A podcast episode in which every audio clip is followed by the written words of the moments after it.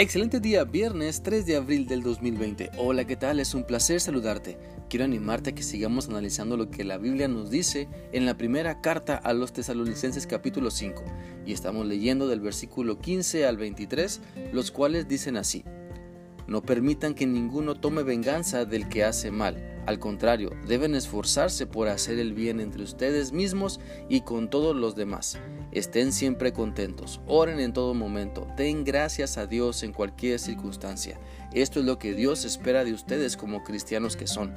No alejen de ustedes al Espíritu Santo, y si Él les da la capacidad de profetizar, no la desprecien. Pónganlo todo a prueba, pero quédense solo con lo bueno y rechacen todo lo malo. Que el Dios de paz los mantenga completamente dedicados a su servicio, que los conserve sin pecado hasta que vuelva nuestro Señor Jesucristo, para que ni el espíritu, ni el alma, ni el cuerpo de ustedes sean hallados culpables delante de Dios.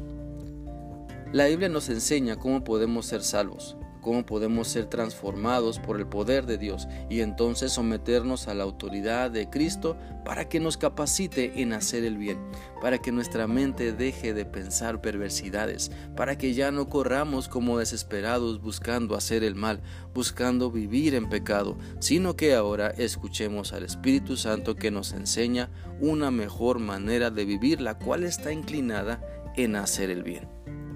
De ahí que esta porción de la escritura nos quiere hacer entender que si estamos siguiendo a Cristo, necesitamos someternos a Él para que nuestras ganas de venganza sean transformadas por buenas intenciones y deseos hacia las personas que alguna vez nos hicieron maldad o nos siguen haciendo mal. También si estamos siguiendo a Cristo necesitamos someternos a Él para que su gozo domine sobre nuestra vida y el pesimismo, la apatía, el enojo, la tristeza no contaminen nuestro ser, sino que podamos estar siempre de buen ánimo, siempre gozosos, porque nuestra relación con Cristo nos lleva por encima de cualquier circunstancia. Así que este día vamos a meditar en la importancia de orar en todo momento como parte importante de capacitarnos para siempre hacer el bien. Quiero que entendamos que cuando oramos buscamos a Dios.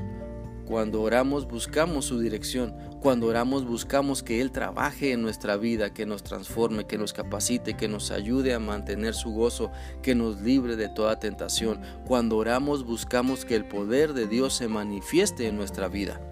Es por eso que la importancia de obedecerle eh, lo que nos dice la Biblia, en esta porción de la escritura sobre todo, debemos siempre estar conectados con Dios por medio de la oración. Siempre nuestra mente puede hablar con Dios, pues cuando lo hacemos nos enfocamos más en hacer su voluntad. ¿Qué tanto tiempo dedicas al día para orar? ¿Estás consciente de que entre más busques a Dios en oración, más podrás vencer la tentación de caer en pecado? Entre más ores a Dios, mejor capacitado estarás para hacer el bien, porque enfocas tu mente en todo lo que Él es y puede darte, y no andas disvariando buscando los deseos de tu carne. La Biblia dice en el segundo libro de Samuel 5, de los versículos 17 al 25 lo siguiente. Al enterarse los filisteos de que David había sido ungido rey de Israel, subieron todos ellos contra él, pero David lo supo de antemano y bajó a la fortaleza. Los filisteos habían avanzado desplegando sus fuerzas en el valle de Refayín. Así que David consultó al Señor, ¿debo atacar a los filisteos? ¿Los entregarás en mi poder? Atácalos, respondió el Señor, te aseguro que los entregaré. Entonces David fue a Baal Perasín y allí los derrotó. Por eso aquel lugar se llama Baal Perasín, pues David dijo, el Señor ha abierto brechas a mi paso entre mis enemigos, así como se abren brechas en el agua. Allí los filisteos dejaron abandonados a sus ídolos y David y sus soldados se los llevaron. Pero los filisteos volvieron a avanzar contra David y desplegaron sus fuerzas en el valle de Refayín. Así que David volvió a consultar al Señor. No los ataques todavía, le respondió el Señor, rodéalos hasta llegar a los árboles del bálsamo, y entonces atácalos por la retaguardia. Tan pronto como oigas un ruido como de pasos sobre las copas de los árboles, lánzate al ataque, pues eso quiere decir que el Señor va al frente de ti para derrotar al ejército filisteo. Así lo hizo David, tal como el Señor se lo había ordenado, y derrotó a los filisteos desde Gabaón hasta Geser. Podemos ver a través de este relato bíblico cómo la oración es la clave de la victoria y es la clave para hacer bien las cosas. Es importante darnos cuenta que muchos de nuestros errores en la vida vienen por nuestra falta de oración. Muchos fracasos que hemos sufrido son porque no buscamos a Dios, porque no nos mantenemos constantes en la oración. El rey David buscó a Dios, le preguntó sobre lo que debía hacer, no se lanzó porque ya era rey, no confió en sus fuerzas. Vemos que buscó y confió en Dios.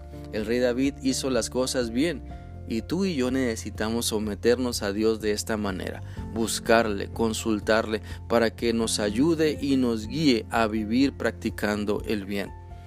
Es por eso que quiero animarte a que pongas en práctica la oración Decídete hoy a orar más tiempo, a esforzarte por mantener tu mente enfocada hablando con Dios y sabiendo que Él te escucha y te dará la capacidad de hacer bien, de hacer el bien, haciendo bien las cosas. Espero que esta reflexión sea útil para ti y que continúes pensando en lo que Dios te ha mostrado el día de hoy. Que sigas teniendo un bendecido día. Te animo a buscar a Dios. Hasta mañana.